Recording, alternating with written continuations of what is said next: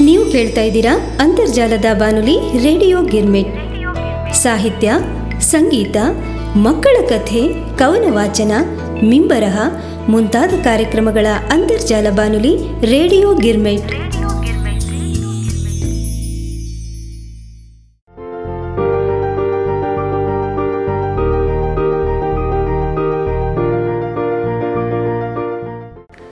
Radio girmit ಕೇಳುಗರಿಗೆಲ್ಲ ನಿಮ್ಮ ಅಚ್ಚುಮೆಚ್ಚಿನ ಕಲರವ ಮಕ್ಕಳ ಅಭಿರುಚಿ ಕಾರ್ಯಕ್ರಮಕ್ಕೆ ನಿಮ್ಮ ಉಮಾ ಭಾತ್ಕಂಡೆಯ ಪ್ರೀತಿಯ ಸ್ವಾಗತ.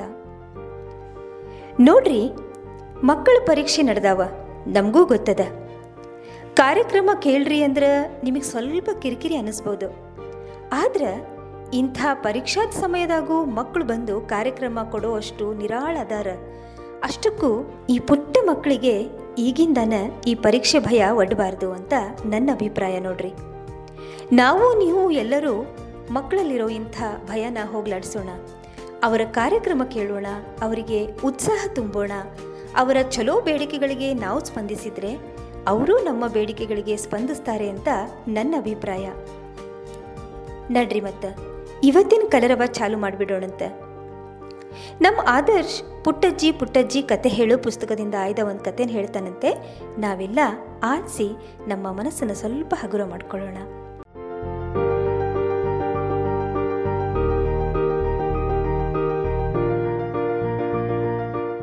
ಎಲ್ಲರಿಗೂ ನಮಸ್ಕಾರ. ನನ್ನ ಹೆಸರು ಆದರ್ಶ್. ನಾನು ಮೂರನೇ ತರಗತಿಯಲ್ಲಿ ಓದುತ್ತಿದ್ದೇನೆ. ಬಾಲ ಬಳಗ ಶಾಲೆ, ಧಾರವಾಡ. ನಾನು ಈಗ ಪುಟ್ಟಜ್ಜಿ ಪುಟ್ಟಜ್ಜಿ ಕಥೆ ಹೇಳು ಎಂಬ ಪುಸ್ತಕದ ಹರಿವ ನದಿ ಎಂಬ ಕಥೆಯನ್ನು ಹೇಳುತ್ತಿದ್ದೇನೆ. ಪುಟ್ಟಜ್ಜಿ ಮನೆಗೆ ಹತ್ತಿರದಲ್ಲಿಯೇ ಒಂದು ಸಣ್ಣ ನದಿ, ಸದಾ ಅದರಲ್ಲಿ ನೀರು. ಈ ನೀರು ಇಲ್ಲಿಂದ ಹರಿದು ಮುಂದೆ ಹೋಗುತ್ತಿತ್ತು. ಹಳ್ಳಿ ಮಕ್ಕಳಿಗೆ ಒಂದು ಅಚ್ಚರಿ. ಈ ನೀರು ಎಲ್ಲಿಗೆ ಹೋಗುತ್ತದೆ? ಅದು ಇಲ್ಲಿಯೇ ಏಕೆ ಇರುವುದಿಲ್ಲ? ಹೀಗೆಂದು, ಹೀಗೆಂದೇ ಮಕ್ಕಳು ಪುಟ್ಟಜ್ಜಿಯ ಹತ್ತಿರ ಬಂದು ಕೇಳಿದವು. ಅಜ್ಜಿ, ನಾವೆಲ್ಲ ಇದೇ ಊರಿನಲ್ಲಿ ಇರುತ್ತೇವೆ. ಈ ಮರ, ಈ ಕಾಡು, ಈ ಬೆಟ್ಟ ಇಲ್ಲೇ ಇರುತ್ತದೆ. ಆದರೆ ಈ ನದಿಯೊಂದೇ ಏಕೆ ಮುಂದೆ ಮುಂದೆ ಹರಿದು ಹೋಗುತ್ತದೆ? ಅದು ಏಕೆ ಇಲ್ಲಿಯೇ ಇರುವುದಿಲ್ಲ? ಮಕ್ಕಳ ಪ್ರಶ್ನೆಗೆ ಅಜ್ಜಿ ನಕ್ಕಳು. ಅಯ್ಯೋ, ಅದೊಂದು ಕತೆ ಹೇಳುತ್ತೇನೆ, ಕೇಳಿ, ಅಂದಳು ಅಜ್ಜಿ. ಮಕ್ಕಳು ಅವಳ ಮನೆ ಅಂಗಳದಲ್ಲಿ ಕುಳಿತು ಕತ್, ಕತೆಯನ್ನ ಕೇಳತೊಡಗಿದವು. ಒಂದಾನೊಂದು ಕಾಲ, ಕಾಲವು ಹರಡಿತು ಜಾಲ. ಆ ಕಾಲದ ಕಥೆಯೇ ಬೇರೆ ಹರಡಿದ ಜಾಲವೇ ಬೇರೆ. ಅಲ್ಲೇ ಹುಟ್ಟುವ ನದಿಯೊಂದು, ಅಲ್ಲೇ ಸುತ್ತಿತು ನಿತ್ಯ. ನದಿಗಳ ನದಿಗಳಿಗಿರಲಿಲ್ಲ, ಮೇರೆ ಹರಿದೆಲೆಲ್ಲ ಅದರ ನೆರ. ಪುಟ್ಟಜ್ಜಿ ಮಕ್ಕಳನ್ನ ತನ್ನ ಸುತ್ತ ಕೂರಿಸಿಕೊಂಡು ನದಿಯ ಕತೆ ಹೇಳತೊಡಗಿದಳು. ಮಕ್ಕಳು ಆಸಕ್ತಿಯಿಂದ ಕೇಳಿಸಿಕೊಳ್ಳುತ್ತಾ ಕುಳಿತವು. ಪ್ರಾಣಿ, ಪಕ್ಷಿ, ಜನರಿಗೂ ನೀರು ಬೇಕಲ್ಲ. ಅದಕ್ಕಂತೆ ಪರಿಸರದಲ್ಲಿ ನದಿಗಳು ಕಾಣಿಸಿಕೊಂಡವು. ಆದರೆ ಮೊದಲು ನದಿಗಳು ಹುಟ್ಟುದಲ್ಲಿಯೇ ಸುತ್ತುತ್ತಿದ್ದವು. ತಾನು ಎಲ್ಲಿ ಹುಟ್ಟುತ್ತಾನೆಯೋ ಅಲ್ಲಿಯೇ ಸುತ್ತಾಡುವುದು. ಇದರಿಂದ ಎಲ್ಲರಿಗೂ ತೊಂದರೆ. ಮನೆ ಕಟ್ಟುವಂತಿಲ್ಲ, ಪೇಟೆ ಕಟ್ಟುವಂತಿಲ್ಲ. ಎಲ್ಲೆಂದರಲ್ಲಿ ನೀರು? ಇವತ್ತು ಇಲ್ಲಿ ನೀರು, ನಾಳೆ ಅಲ್ಲಿ ನೀರು. ಕಾಡಿನಲ್ಲಿ ಮರ ಗಿಡಗಳು ಬೆಳೆಯುವುದಿಲ್ಲ. ಗಿಡ ತುಸು ದೊಡ್ಡದಾದರೆ ನದಿಯ ನೀರು ಬಂದು ಅದನ್ನು ಕಿತ್ತು ಹಾಕುತ್ತದೆ. ಹಕ್ಕಿಗಳು ಪೊಟ್ಟರೆಯಲ್ಲಿ ಮನೆ ಮಾಡುವಂತಿಲ್ಲ. ನೀರು ಅಲ್ಲಿಗೂ ನುಗ್ಗುತ್ತಿತ್ತು. ನದಿಗೆ ಒಂದು ದಿಕ್ಕು, ಒಂದು ದೆಸೆ ಇರಲಿಲ್ಲ. ಅದು ಇವತ್ತು, ಇಲ್ಲಿ, ನಾಳೆ ಅಲ್ಲಿ ಹರಿಯುತ್ತಿತ್ತು. ಇದರಿಂದ ಎಲ್ಲರಿಗೂ ತೊಂದರೆ. ಆಗಿ ಎಲ್ಲರೂ ಸೃಷ್ಟಿಕರ್ತನ ಬಳಿ ಹೋದರು. ಎಲ್ಲರೂ ತನ್ನ ಬಳಿ ಬಂದದ್ದನ್ನು ನೋಡಿ ಸೃಷ್ಟಿಕರ್ತನಿಗೆ ಅಚ್ಚರಿಯಾಯಿತು. ಆತ ಅವರನ್ನು ಕುರಿತು ಏನು ಎಲ್ಲ ಬಂದಿದ್ದು ಅಂತ ಕೇಳಿದ. ಆಗ ಮನುಷ್ಯ ನುಡಿದ, ನಿಮಗೆ ನೀರು ದೊರಕಲೆಂದು ನದಿಯ ನೀನು ಸೃಷ್ಟಿಸಿದೆ. ಆ ನದಿಯ ಕಾಟ ಅತಿಯಾಯಿತು. ನಿಮಗಿಲ್ಲವೂ ನೆಮ್ಮದಿ. ಹರಿವ ನದಿಗೆ ಇಲ್ಲ ಗುರಿ, ಇಲ್ಲ ಒಂದು ದಾರಿಯು. ತನಗೆ ತೋಚಿದಂತೆ ಹರಿಯುವುದರಿಂದ ಹಾಳು ನಮ್ಮ ನೆಮ್ಮದಿ. ಹೌದೇ ಹೌದೇ ಎಂದು ಕೇಳಿದ ಸೃಷ್ಟಿಕರ್ತ. ಹೌದು ಪ್ರಭು, ನದಿ ತನಗೆ ತೋಚಿದಂತೆ ಹರಿಯುತ್ತದೆ. ಇವತ್ತು ಈ ಕಡೆ, ನಾಳೆ ಆ ಕಡೆ. ನಾವು ಮನೆ ಕಟ್ಟುವಂತಿಲ್ಲ, ತೋಟ ಮಾಡುವಂತಿಲ್ಲ, ಅಂಗಡಿ ಪೇಟೆ ಮಾಡುವಂತಿಲ್ಲ. ಯಾವಾಗ ನದಿ ನೀರು ನುಗ್ಗಿ ಬರುತ್ತದೋ ನಮಗೆ ತಿಳಿಯದು. ಎಲ್ಲ ಪ್ರಾಣಿ, ಪಕ್ಷಿ, ಜನ ತಮ್ಮ ಗೋಳನ್ನ ತೋಡಿಕೊಂಡರು. ಆಗ ಸೃಷ್ಟಿಕರ್ತ ಯೋಜಿಸಿದ, ನಾನು ಇದನ್ನ ವಿಚಾರ ಮಾಡಲಿಲ್ಲ. ಏನು ಮಾಡಬಹುದು ನೋಡುತ್ತೇನೆ ಎಂದು ಆತ ಎಲ್ಲರಿಗೂ ಭರವಸೆ ನೀಡಿದ. ಆತ ಬಹಳ ದೂರದಲ್ಲಿ ಸಮುದ್ರ ಎಂದು ಒಂದನ್ನು ಸೃಷ್ಟಿ ಮಾಡಿದ. ಘಟ್ಟದಲ್ಲಿ ಹುಟ್ಟಿದ ನದಿಗಳೆಲ್ಲ ಅಲ್ಲಿ ಹರಿದು ಹೋಗಬೇಕು ಎಂದ. ನದಿಗಳಿಗೆ ಒಂದೊಂದು ಗೆರೆ ಎಳೆದ. ಈ ಗೆರೆಯ ನುಡು, ನಡುವೆಯೇ ನೀವು ಹರಿಯಬೇಕು ಎಂದ. ಈ ಗೆರೆ ದಾಟಿ ಅದರಾಚೆಗೆ ನೀವು ಹೋಗಬಾರದು. ಇದು ನಿಮ್ಮ ದಡ ಎಂದ. ಸೃಷ್ಟಿಕರ್ತ ನಡಿ, ನದಿಗಳಿಗೆ ಒಂದು ಆಜ್ಞೆ ವಿಧಿಸಿದ. ಮೇರಿ ಮೀರಿ ಹೋಗಬೇಡಿ, ಕೇಳಿ ನದಿಗಳೇ ದಡಕ್ಕೆ ಅಂಟಿ ಇರಲಿಕ್ಕೆಂದು ನಿಮ್ಮ ಸೃಷ್ಟಿ ಆಗಿದೆ ಎಲ್ಲ ದಿಕ್ಕಿಗೂ ಹರಿದು ನೀವು ಮುಂದೆ ಸಾಗಿರಿ. ಊರು ಊರು, ದೇಶ ದೇಶ, ನೀವು ತಿರುಗುತ್ತಾ ಎಲ್ಲ ಜನರ ದಾಹವನ್ನು ನೀವು ತಣಿಸುವ. ಮಲೆಯನಾಡು ಬಯಲು ನಾಡು ಎಂಬ ಭೇದವಿಲ್ಲ. ಮುಂದೆ ಸಾಗಿ ಕಡಲ ಒಡೆಯನನ್ನ ಪಡೆಯಿರಿ. ಬೆಟ್ಟ ಜಿಗಿದು ಕಾಡ ಹೊಕ್ಕು ಕಣಿವೆಯಲ್ಲಿ ಹರಿಯಿರಿ. ಎಲ್ಲ ಕಡೆಯೂ ಹರಿಯುವಾಗ ನೆಲವ ಹಸಿರು ಮಾಡಿರಿ. ಅಂದರೇನೆ ನಿಮ್ಮ ಬದುಕು ಆಗುವುದು ಸಾರ್ಥಕ. ನದಿ, ನದಿಗಳನ್ನು ಹಾಡಿ ಹರಿಸಿ ಕೊಂಡಾಡುವುದು ಈ ಜಗ. ಅವತ್ತಿನಿಂದ ನದಿಗಳು ದಂಡೆಯನ್ನ ಮೀರದೆ ಎಲ್ಲ ಕಡೆ ಹರಿಯಲಾರಂಭಿಸಿದವು. ಇದರಿಂದ ಎಲ್ಲ ಕಡೆಯ ಜನರಿಗೂ ಅನುಕೂಲವಾಯಿತು, ನದಿಗಳಿಗೂ ಸಂತಸವಾಯಿತು. ಈ ನಮ್ಮೂರಿನ ಹಳ್ಳ ಕೊಡ ಹೀಗೇ ಮುಂದೆ ಹರಿದು ಹೋಗುತ್ತದೆ. ಕೊನೆಗೆ ದೊಡ್ಡದೊಂದು ನದಿ ಸೇರಿ ಅದು ಸಮುದ್ರದಿಂದ ಲೀನವಾಗುತ್ತದೆ. ಒಂದು ನದಿ ಒಂದೇ ಕಡೆ ಇದ್ದರೆ ಅದರ ಬದುಕು ಸಾರ್ಥಕ ಆಗುವುದಿಲ್ಲ.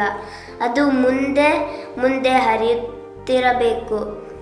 ನೀರು ಒಂದೇ ಕಡೆ ಇದ್ದರೆ ಅದು ಕೆಡುತ್ತದೆ, ಅದರಲ್ಲಿ ಸೊಳ್ಳೆಗಳು ಹುಟ್ಟುತ್ತವೆ. ಅಲ್ಲದೆ ನದಿ ಉಪಕಾರವಾಗುತ್ತದೆ. ನದಿ ಏಕೆ ಹರಿಯುತ್ತದೆ ಅನ್ನುವುದು ಈಗ ಅರ್ಥವಾಯಿತೇ? ಅಜ್ಜಿ ಮಕ್ಕಳನ್ನು ಕೇಳಿದರು. ಓ, ಈಗ ಅರ್ಥವಾಯಿತು ಎಂದು ಮಕ್ಕಳು ಕೂಗಿ ಹೇಳಿದವು. ಅಜ್ಜಿ ಮನೆ ಕೆಲಸ ನೆನಪು ಮಾಡಿಕೊಂಡಳು. ಅಲ್ಲಿಂದ ಎದ್ದಳು. ಇಷ್ಟೊತ್ತು ನನ್ನ ಕತೆ ಕೇಳಿದ್ದಕ್ಕೆ ಧನ್ಯವಾದಗಳು.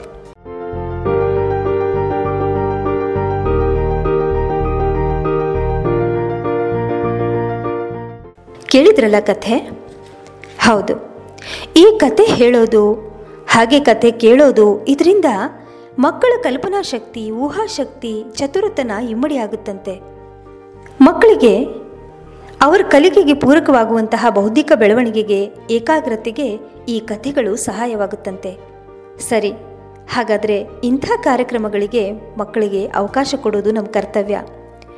ಆದರ್ಶ್ ಕಥೆ ಭಾಳ ಚಲೋ ಹೇಳ್ದ. ನಮ್ಮ ರೇಡಿಯೋ ಗಿರ್ಮಿಟ್ ತಂಡದ ಪರವಾಗಿ ಆದರ್ಶ್ಗೆ ತುಂಬ ಹೃದಯದ ಧನ್ಯವಾದ ಹೇಳ್ತಾ ಮುಂದಿನ ಕಾರ್ಯಕ್ರಮಕ್ಕೆ ಆಶೀಶ್ ಸತ್ತೂರ್. ಮಹಾಸಾಗರಗಳ ಕುರಿತು ಮಾಹಿತಿ ನೀಡಲಿಕ್ಕೆ ಬಂದಿದ್ದಾನೆ ಬನ್ನಿ, ಅವನ ಕಾರ್ಯಕ್ರಮವನ್ನು ಆಲಿಸೋಣ.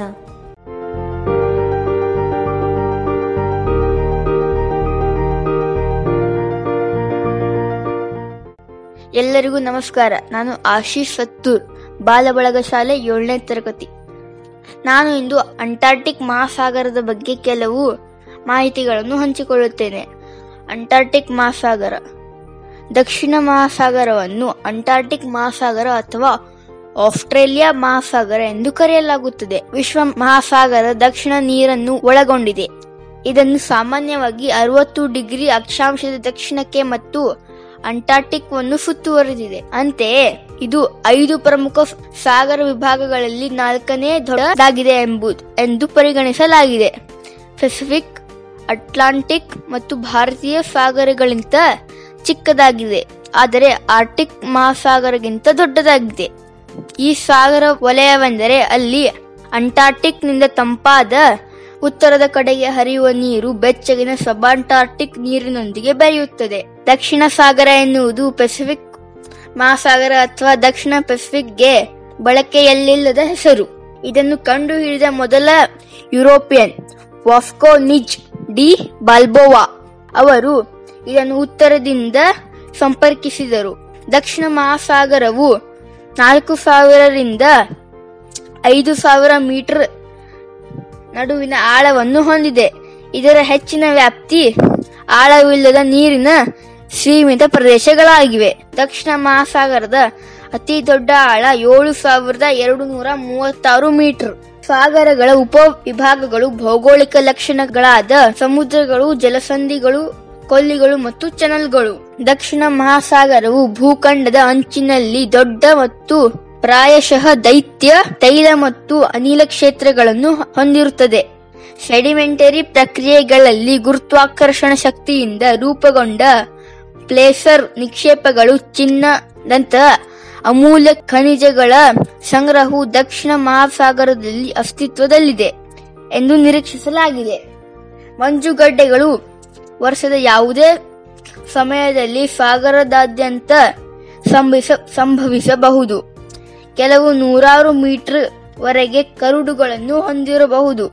ಸಣ್ಣ ಮಂಜುಗಡ್ಡೆಗಳು, ತುಣುಕುಗಳು ಮತ್ತು ಸಮುದ್ರ ಮಂಜುಗಡ್ಡೆಗಳು ಹಡಗುಗಳಿಗೆ ಸಮಸ್ಯೆಗಳನ್ನು ಉಂಟು ಮಾಡುತ್ತವೆ ಆಳವಾದ ಭೂಖಂಡದ ಕಪಾಟಿನಲ್ಲಿ ಹಿಮನದಿಯ ನಿಕ್ಷೇಪಗಳ ನೆಲವಿದೆ. ಇದು ಕಡಿಮೆ ಅಂತರದಲ್ಲಿ ವ್ಯಾಪಕವಾಗಿ ಬದಲಾಗುತ್ತದೆ. ಸಮುದ್ರದ ತಾಪಮಾನವು ಸುಮಾರು ಮೈನಸ್ ಎರಡರಿಂದ ಹತ್ತು ಡಿಗ್ರಿ ಸೆಲ್ಸಿಯಸ್ ವರೆಗೆ ಬದಲಾಗುತ್ತದೆ. ಸೈಕ್ಲೋನಿಕ್ ಬಿರುಗಾಳಿಗಳು ಖಂಡದ ಸುತ್ತಲೂ ಪೂರ್ವಕ್ಕೆ ಚಲಿಸುತ್ತವೆ. ಹಿಮ ಮತ್ತು ತೆರೆದ ಸಾಗರದ ನಡುವಿನ ತಾಪಮಾನ ವ್ಯತಿರಿಕ್ತ ಇಂದಾಗಿ ಆಗಾಗ್ಗೆ ತೀವ್ರವಾಗುತ್ತದೆ. ದಕ್ಷಿಣ ಸಾಗರದಲ್ಲಿ ಫೈಟೋಪ್ಲಾಂಕ್ಟನ್ನಲ್ಲಿ ವಿವಿಧ ರೀತಿಯ ಸಮುದ್ರ ಪ್ರಾಣಿಗಳು ಅಸ್ತಿತ್ವದಲ್ಲಿವೆ ಮತ್ತು ನೇರವಾಗಿ ಅಥವಾ ಪರೋಕ್ಷವಾಗಿ ಅವಲಂಬಿತವಾಗಿವೆ. ಅಂಟಾರ್ಟಿಕ್ ಸಮುದ್ರ ಜೀವನವು ಪೆಂಗ್ವಿನ್ಗಳು ನೀಲಿ ತಿಮಿಂಗಲುಗಳು ಓರ್ಕಾಸ್ ರಹುಟ್ವಿಡ್ಗಳು ಮತ್ತು ತುಪ್ಪಳ ಮುದ್ರೆಗಳನ್ನು ಒಳಗೊಂಡಿದೆ. ಧನ್ಯವಾದಗಳು.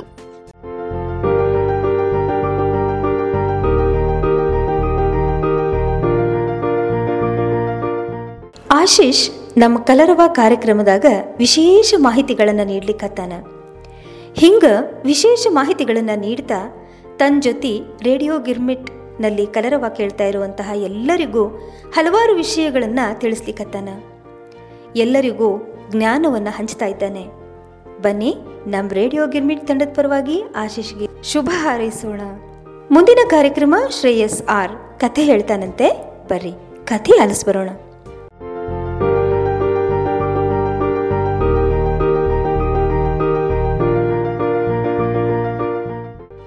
ಎಲ್ಲರಿಗೂ ನಮಸ್ಕಾರ. ನನ್ನ ಹೆಸರು ಶ್ರೇಯಸ್ ಆರ್. ನಾನು ಬಾಲಬಳಗ ಶಾಲೆಯಲ್ಲಿ ಐದನೇ ತರಗತಿಯಲ್ಲಿ ಓದುತ್ತಿದ್ದೇನೆ. ಇಂದು ನಾನು ವಚನ ಪಾಲನೆ ಎಂಬ ಕಥೆಯನ್ನು ವಾಚನ ಮಾಡುತ್ತೇನೆ. ಕೌತ್ಯ ಆದರ್ಶ ವಿದ್ಯಾರ್ಥಿ. ವರತಂತು ಮಹರ್ಷಿಗಳ ಶಿಷ್ಯ. ಅವರಲ್ಲಿ ವಿದ್ಯಾಧ್ಯಯನ ಮುಗಿಯಿತು ಮನೆಗೆ ತೆರಳುವ ಮೊದಲು ಗುರುಗಳ ಆಶೀರ್ವಾದ ಪಡೆಯಲು ಅವರ ಬಳಿಕೆ ಬಂದ. ಗುರುವರ್ಯ, ತಾವು ತಮ್ಮೆಲ್ಲ ವಿದೆಯನ್ನು ನನ್ನ ಧಾರೆ ಎರೆದಿದ್ದೀರಿ. ನಾನು ಏನು ಗುರಿದಕ್ಷಿಣೆ ಕೊಡಬೇಕು ಎಂದು ವಿನೀತನಾಗಿ ಪ್ರಾರ್ಥನಿಸಿದ. ಕೌತ್ಯ, ನಿನ್ನಿಂದ ನನಗೆ ಯಾವ ಗುರುಕಾಣಿಕೆಯೂ ಬೇಡ. ಎಲ್ಲರಿಗೂ ಬೇಕಾದವನಂತೆ ಜೀವನ ನಡೆಸು, ಅಷ್ಟೇ ಸಾಕು ಎಂದರು ವರತಂತು. ಆದರೆ ಕೌತ್ಯ ಸುಮ್ಮನಾಗಲಿಲ್ಲ ಗುರುಗಳೇ, ನೀವು ಏನಾದರೂ ಗುರು ಕಾಣಿಕೆ ಕೇಳಲೇಬೇಕು ಎಂದು ಆಗ್ರಹಿಸಿದ. ಹೊರತಂತು ತನ್ನ ಶಿಷ್ಯನ ಹಠವನ್ನು ಕಂಡು ಮುಗುಳ್ನಕ್ಕನು. ಅವನನ್ನು ಪರೀಕ್ಷಿಸಲು, ಕೌತ್ಯ, ನೀನು ನನ್ನಲ್ಲಿ ಹದಿನಾಲ್ಕು ವರ್ಷ ವಿದ್ಯೆ ಕಲಿತಿರುವೆ. ಆದ್ದರಿಂದ ನನಗೆ ಹದಿನಾಲ್ಕು ಲಕ್ಷ ಸುವರ್ಣ ವರಹಗಳನ್ನು ಗುರುದಕ್ಷಿಣೆಯಾಗಿ ಅರ್ಪಿಸು ಎಂದರು. ಕೌತ್ಯನಿಗೆ ತುಂಬಾ ಸಂತೋಷವಾಯಿತು. ಕೃತಾರ್ಥನಾದೆ ಗುರುಗಳೇ, ನನಗೆ ಸ್ವಲ್ಪ ಸಮಯ ಕೊಡಿ. ನೀವು ಕೇಳಿದಷ್ಟು ಸುವರ್ಣ ವರಹಗಳನ್ನು ತಂದುಕೊಡುತ್ತೇನೆ ಎಂದು ಹೇಳಿ ನಮಸ್ಕರಿಸಿ ಆಶ್ರಮದಿಂದ ಹೊರಟ. ಯಾರನ್ನು ಕೇಳಲಿ, ಎಲ್ಲಿಗೆ ಹೋಗಲಿ ಎಂದು ಚಿಂತಿಸುತ್ತಲೇ ನಡೆದ. ಕೊನೆಗೆ ಅವನಿಗೆ ರಘು ಮಹಾರಾಜನ ನೆನಪಾಯಿತು. ಅವನು ಅಯೋಧ್ಯೆಯ ರಾಜ. ಉದಾರಿ, ಶ್ರೀಮಂತ, ದಾನಶ್ರೇಷ್ಠ. ಅವನ ಬಳಿ ನಡೆದ. ರಘು ಮಹಾರಾಜ, ಆಗ ತಾನೇ ವಿಶ್ವಜಿತ್ ಎಂಬ ಮಹಾಯಾಗವನ್ನು ಮಾಡಿ ಯಥೇಚ್ಛವಾಗಿ ದಾನವನ್ನು ನೀಡಿ ಕೈಬರಿದು ಮಾಡಿಕೊಂಡಿದ್ದ. ಬ್ರಹ್ಮಚಾರಿ ಕೌತ್ಯನನ್ನು ರಾಜ ಆದರದಿಂದ ಬರಮಾಡಿಕೊಂಡ. ಮಣ್ಣಿನ ಮಡಕೆಯಲ್ಲಿ ನೀರು ತಂದು ಅವನ ಪಾದ ತೊಳೆದು ಸತ್ಕರಿಸಿದ. ಕೌತ್ಯನಿಗೆ ರಾಜನ ಆರ್ಥಿಕ ಪರಿಸ್ಥಿತಿ ಅರ್ಥವಾಯಿತು. ರಾಜ, ಸುಮ್ಮನೆ ಹೀಗೆ ಬಂದಿದ್ದೆ. ಮತ್ತೆ ನಿನ್ನಲ್ಲಿಗೆ ಬರುತ್ತೇನೆ. ನಿನ್ನ ಅತಿಥಿ ಸತ್ಕಾರದಿಂದ ನನಗೆ ಸಂತೋಷವಾಗಿದೆ ಎಂದ. ಬ್ರಹ್ಮಚಾರಿ ತನ್ನ ಬಳಿ ಏನನ್ನೋ ಕೇಳಲು ಬಂದಿದ್ದಾನೆ. ಆದರೆ ಸಂಕೋಚದಿಂದ ಸುಮ್ಮನಿದ್ದಾನೆ ಎಂದು ರಾಘು ಮಹಾರಾಜರಿಗೆ ಅರ್ಥವಾಯಿತು. ನೀವು ಇಲ್ಲಿಗೆ ಏನೋ ಒಂದು ಉದ್ದೇಶದಿಂದ ಬಂದಿದ್ದೀರಿ. ಹೇಳಿ ಪೂಜ್ಯರೇ, ನಿಮಗೇನು ಬೇಕು? ಎಂದು ರಾಜ ಒತ್ತಾಯಿಸಿದ. ಕೌತ್ಯ ವಿಧಿ ಇಲ್ಲದೆ ಮಹಾರಾಜ, ಗುರುದಕ್ಷಿಣೆ ಕೊಡಲು ನನಗೆ ಹದಿನಾಲ್ಕು ಲಕ್ಷ ಸುವರ್ಣ ವರಹ ಬೇಕು. ಆದರೆ ಈಗ ನೀನು ಅದನ್ನ ಕೊಡುವ ಸ್ಥಿತಿಯಲ್ಲಿ ಇಲ್ಲ. ಆದ್ದರಿಂದ ನಾನು ವಾಪಸ್ಸು ಹೋಗುತ್ತಿದ್ದೇನೆ.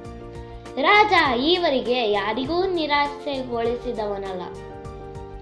ತಾವು ಒಂದೆರಡು ದಿನ ಇಲ್ಲೇ ಇದ್ದು ಆತಿಥ್ಯವನ್ನು ಸ್ವೀ- ಸ್ವೀಕರಿಸಿ, ಅಷ್ಟರಲ್ಲಿ ನಾನು ಹಣದ ವ್ಯವಸ್ಥೆಯನ್ನು ಮಾಡುತ್ತೇನೆ ಎಂದು ಕೈಮುಗಿದು ಕೇಳಿದ.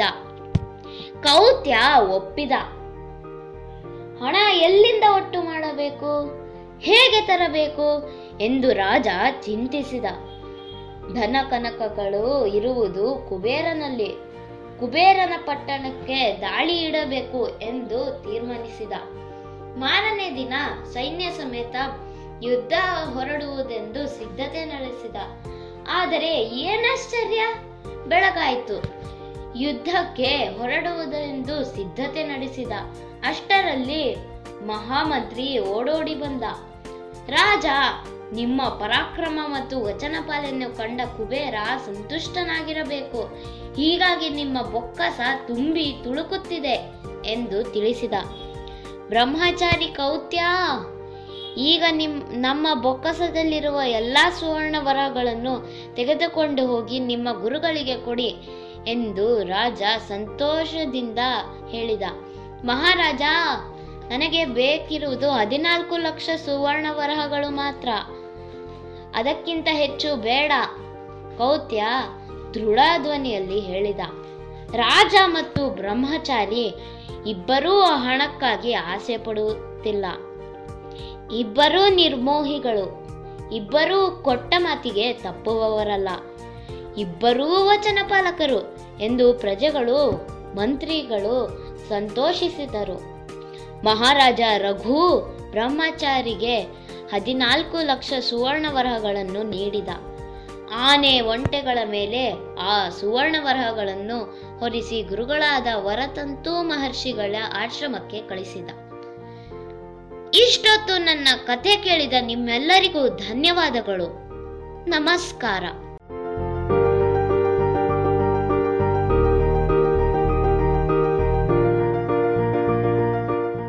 ಶ್ರೇಯಸ್ ಬಗ್ಗೆ ಅಂತೂ ನಿಮಗೆಲ್ಲ ಗೊತ್ತೇ ಅದ. ಕತೆ ಹೇಳಕ್ಕೆ ನಿಂತ ಅಂದ್ರೆ ಮುಗ್ದ ಹೋತು. ಎಲ್ಲ ಮರ್ತು ಬಿಡ್ತಾನೆ. ನಮಗೂ ಎಲ್ಲ ಮರೆಸ್ಬಿಡ್ತಾನೆ. ಕಥೆ ಚಲೋ ಹೇಳಾನ ಶ್ರೇಯಸ್ಗೆ ಹೀಗೆ ಪ್ರೋತ್ಸಾಹ ಸಿಗಲಿ, ನಿಮ್ಮೆಲ್ಲರ ಆಶೀರ್ವಾದ ಸಿಗಲಿ ಅಂತ ಹೇಳ್ತಾ ಮುಂದೆ ಒಂದು ಮಾತು ಹೇಳೋದದ.